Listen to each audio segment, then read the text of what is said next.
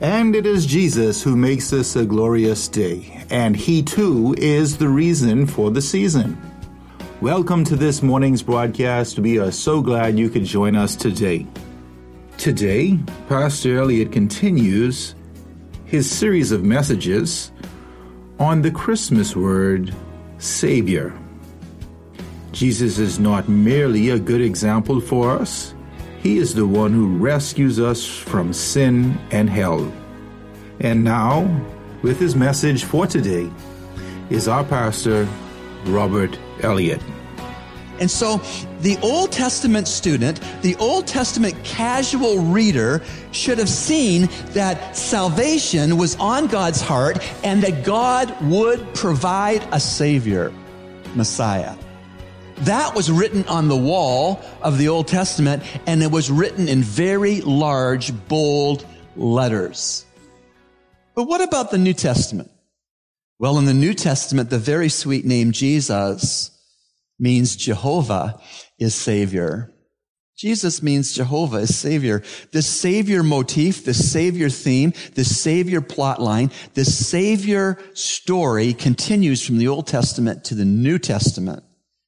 And that God did send to the world his Savior should tell us that human beings' biggest problem is sin.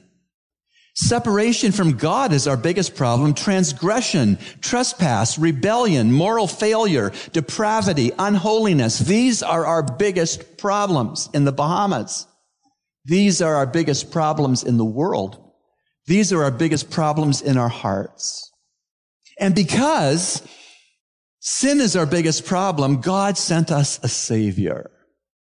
You know, if mankind's biggest problem was enlightenment, then God would have sent a philosopher. And if our biggest problem was ignorance, then God would have sent an educator. And if our biggest problem was poverty, God would have sent a billionaire. If it was oppression, he would have sent an army general. If finishing out of the medals in the Olympics was our biggest problem, he would have sent an Olympic committee. If our biggest problem was lack of time, he would have sent us a time consultant. If it was greed, a philanthropist. If it was sickness, a doctor. If it was lack of innovation, he would have sent us an inventor. If our biggest problem was hunger, he would have sent us a farmer. If it was boredom, he would have sent us a movie maker. If our biggest need was a lack of a proper role model, God would have sent us an astronaut. If our biggest problem was injustice, maybe God would have sent us a lawyer or a judge. If our biggest problem was cultural refinement, then God perhaps would have sent us a poet or a painter or a sculptor. And if our biggest problem was an overall explanation, then perhaps God would have sent us a scientist. And if our biggest problem, as the liberals would tell us in Christianity, was a lack of an example, then God would have sent us a fitness model. But God didn't send us any of those things. Instead, God sent us a savior, meek and mild, we esteemed him not. Ordinary to look at in physical appearance. In his humanity, Jewish. Because our biggest problem wasn't his sin and transgression and falling short and rebellion and trespass and independence of God and rebellion against God and moral filth. God sent us a savior. In mercy, God sent us a savior.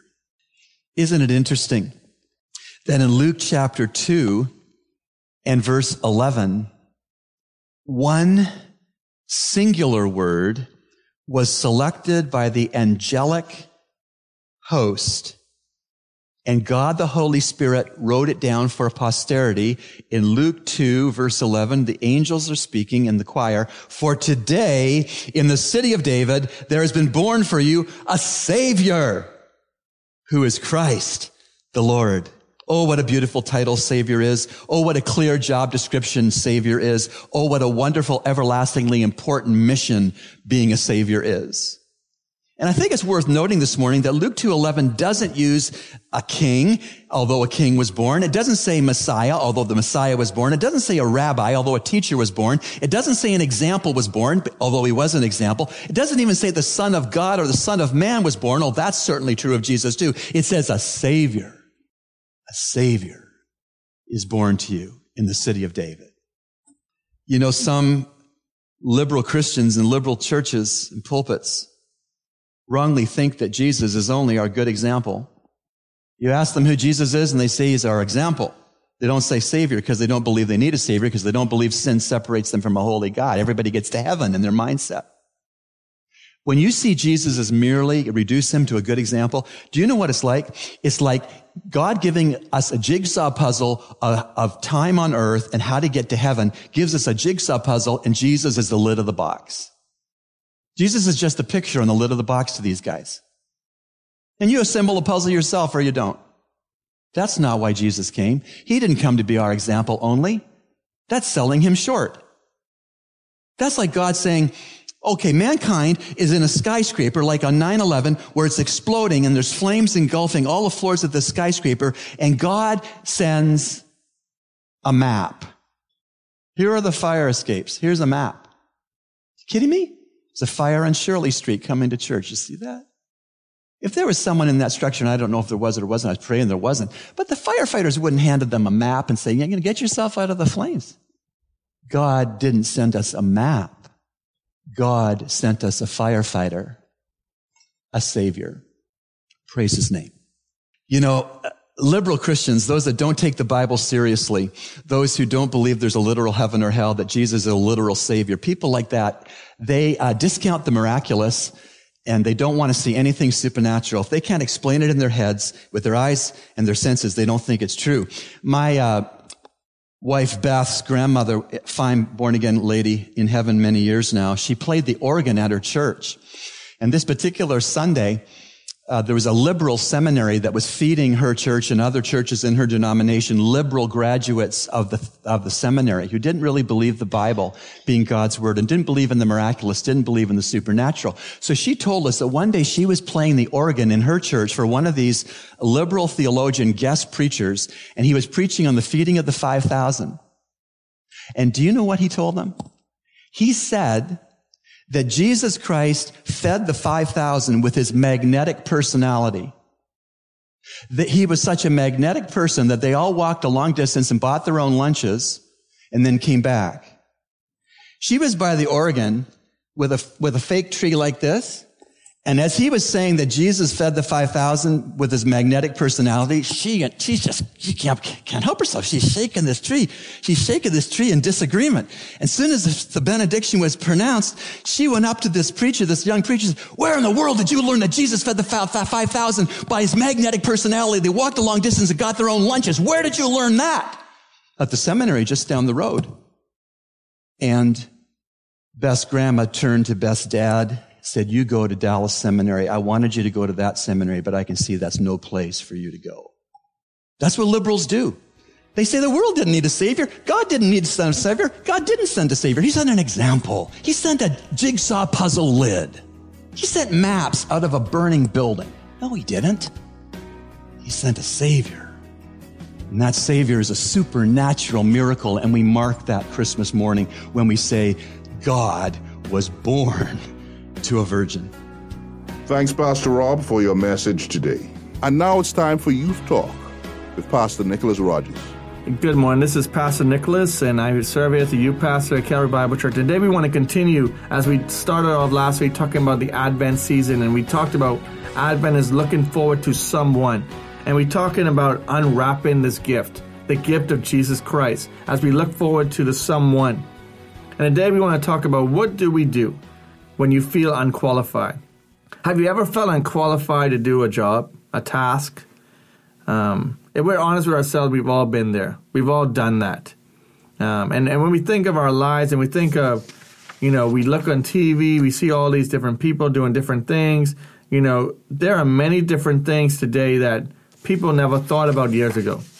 You know, today we have what they call YouTubers, where people are online doing all these different videos and, and, and trying to create this atmosphere of, of getting popular by unwrapping toys and doing different things. And this is something that people never thought of years ago. But when we consider our lives and we look at what are you unqualified to do? You see, sometimes we feel unqualified and we don't need to feel that way. We let the fear of messing up or embarrassing ourselves keep us from doing something we really want to do. When we feel unqualified, we become so aware of our own flaws and shortcomings that we are afraid to do what's been asked of us. But here's what we need to realize that though we may feel unqualified to share God's gift, God loves to use ordinary people to share the story of Jesus. You see, too many times that the, the secret and, and, and the things that people like to come to you and say, well, how can you do this? You know, why would you want to do this? You see, we believe that Jesus is the greatest gift of all. Why don't we share the gift more often? I believe we don't always feel qualified to share the gift because, reason one, we know we don't have all the answers to people's questions. Reason two, we aren't sure we are the most Jesus like example out there. And number three, we're afraid the conversation would be awkward. But what if talking with others about the gift of Jesus wasn't that complicated? What if you were already qualified to share about the greatest gift the world has ever been given? You know, when I consider that and think of the greatest gift, you know, you can think of a Christmas morning, the greatest thing that you ever thought you, you got on a Christmas morning and, and described. And I could guarantee you, you could describe that to every single detail of it. The question is, why don't we want to talk about the greatest gift like that? Why don't we want to talk about Jesus Christ in that way? You see, we want to look at the Bible, we want to look at people who thought that they were unqualified. But we see with Jesus Christ, we become qualified. As we think of Mark chapter 1, verse 1 8, we want to, before we look at that text, we want to just think of something. Let's start with someone not so ordinary John the Baptist. John the Baptist was a prophet. He was Jesus' cousin. He was a little odd. Even for a prophet, he lived in the desert, ate bugs, and made clothes made out of camels. Think about that for a second. This is the guy who God chose to prepare the way for Jesus. A guy who ate bugs. A guy who was just odd, lived in a desert. He, he was not the guy who you would think that if I'm going to pick someone, I'm going to pick that guy. But God has a sense of humor. God says, you know what? I can use anyone. I can use anyone, and I want to choose John. And this is what it says in Mark chapter 1, verses 1 8. It says this the beginning of the gospel of Jesus Christ, the Son of God, as it is written in Isaiah the prophet See, I am sending my messenger ahead of you. He will prepare your way, a voice of one crying in the wilderness. Prepare the way for the Lord, make his path straight. John came baptizing in the wilderness and proclaiming a baptism of repentance for the forgiveness of sins. The whole Judean countryside and all the people of Jerusalem were going out to him and they were baptized by him in the Jordan River, confessing their sin. John wore a camel hair garment with leather belt around his waist and ate locusts and wild honey. He proclaimed, One who is more powerful than I am is coming after me. I am not worthy to stoop down and untie the strap of his sandals. I baptize you with water, but he will baptize you with the Holy Spirit. You see, if you're wondering what the word repent means, it means to change your perspective and to change your ways. It means to turn your life upside down because you know the way you've been going wasn't the best way. You see, they were skeptics, people who didn't think much of John's message. But that was okay with John because the crowds of people who did not want to hear John speak, these people were tired of the things he was saying and they were ready for the change that John was promising. John shared the gift of Jesus with others, pointing people to their Savior, and then trusted God to take it from there. You see, John recognized his role. He knew his role, and he said, You know what? I'm going to prepare the way. I'm going to do what I can do. I'm going to, you know, do what I'm supposed to to prepare the way for Jesus because someone, he is going to be greater, that I'm not even worthy to touch or even tie his sandals. You see, John's name is one we know well because of the way he shared God's gift with others so publicly. But if you pay attention to the Bible, it's also filled with stories of ordinary people like you and me who started the gift of God as well. If you look at Matthew chapter 9, verse 18 to 26, it says this As he was telling them these things, suddenly one of the leaders came and knelt down before him, saying, My daughter just died, but come and lay your hand on her, and she will live. So Jesus' disciples got up and followed him. Just then, a woman who had suffered from bleeding for 12 years approached from behind and touched the end of his robe. For she said to herself, If I can just touch his robe, I'll be made well. Jesus turned and saw her. Have courage, daughter, he said. Your faith has saved you. And the woman was made well from that moment. When Jesus came to the leader's house, he saw the flute players and crowd lamenting loudly. Leave, he said, because the girl is not dead but asleep. And they laughed at him. After the crowd had been put outside, he went in, took her hand, and the girl got up. Then good, the news of this spread throughout the whole area. You see, this is what happened. First, Jesus healed the woman who had been suffering from a lifelong illness. Next, Jesus raised the girl from the dead and acted like it was no big deal.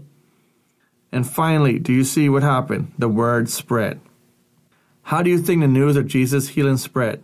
There wasn't a big news story about it. Jesus didn't call the press, but the news about Jesus spread because ordinary people couldn't help but share what they had seen.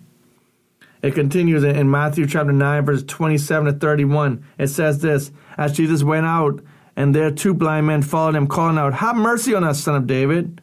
When he entered the house, the blind men approached him, and Jesus said, Do you believe that I can do this? They said to him, Yes, Lord. Then he touched their eyes and saying, Let it be done for you according to your faith. Their eyes were open. Then Jesus warned them sternly, Be sure that no one finds out. But they went out and spread the news about it throughout the whole area. You see, once again, Jesus does something incredible. He heals two blind men and one who couldn't speak. This time, Jesus tells that they don't tell anyone. But as we see, this is what happens when Jesus makes an impact in your life there's nothing that you can do but to tell others. And this is what happens with these men. They couldn't help themselves but to tell others about what had happened to them. I ask you, what has Jesus done in your life? You see, these were ordinary people sharing some extraordinary news in the midst of their ordinary lives. I ask you, what is it that you need to share about Christ? What is holding you back from sharing the good news of Christ? Is it fear? Is it not having all the answers?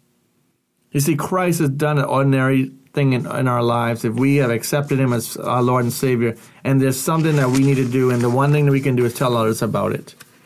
Again, we talked a little bit about it last week. If we have this gift, and, and you have this good gift, uh, and you want to give it to someone, you're not going to hold it back, but you're going to want to tell people about it.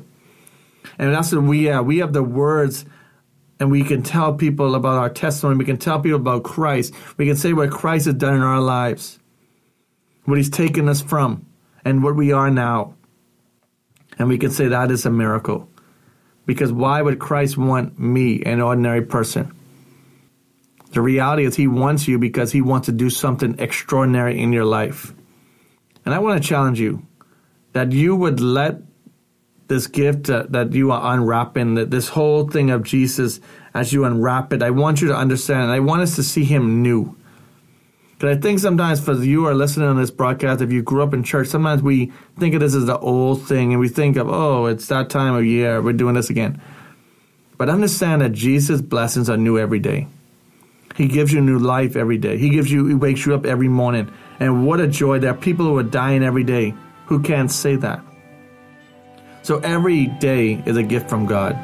And everything that we have is to be used as a gift of God. And I challenge you that you would not hold this gift, but that you would share this gift with others. This is Pastor Nicholas, and it's been an edition of Youth Talk. Sit back, listen up for a short Christmas devotional we'd like to share with you. I have a Christmas devotional I'd like to share with you this morning. It's called Myrrh, a Royally Fine Gift by Sandra Glahn, adjunct professor of Christian education and pastoral ministries and editor in chief of Kindred Spirit of Dallas Theological Seminary. Opening their treasures, they presented to him gifts of gold, frankincense, and myrrh. Matthew chapter 2, verse 11. Myrrh, a royally fine gift. Would you give someone a casket or embalming fluid as a baby gift? Of course not. Yet that's exactly what we often think the Magi did in bringing myrrh to the Christ child. We know that first century people used myrrh to reduce pain and prepare the dead for burial. On the cross, Jesus refused wine mixed with myrrh before he died. And later, Nicodemus brought myrrh to prepare Jesus' corpse. Because of these associations, we tend to assume that the wise men had death in mind. Yet the Magi had no idea about the coming crucifixion. Jesus' own disciples comprehended it only afterward. Mary of Bethany alone, who anointed Jesus for burial, seems to have understood beforehand that our Savior had to die before returning to reign. We certainly see a literary foreshadowing of death in the Magi's gift. Yet, consciously, they themselves would have connected their myrrh more with royalty. Think of how Esther spent six months using oil of myrrh before her night with the king. Esther chapter 2, verse 12. And later, in Psalm 45, verses 6 and 8, we read, Your throne, O God, is forever and ever. All your garments are fragrant with myrrh and aloes and cassia. When the Magi asked Herod the location of the one born king of the Jews, they said that they had come to worship him. Matthew 2, verse 2. Then, when the Magi finally found him, they knelt and paid homage with their lavish gifts. To connect myrrh only with death is to miss myrrh's strong association with riches, rejoicing, and royalty. Matthew's focus in the Christmas story is on the arrival of the king.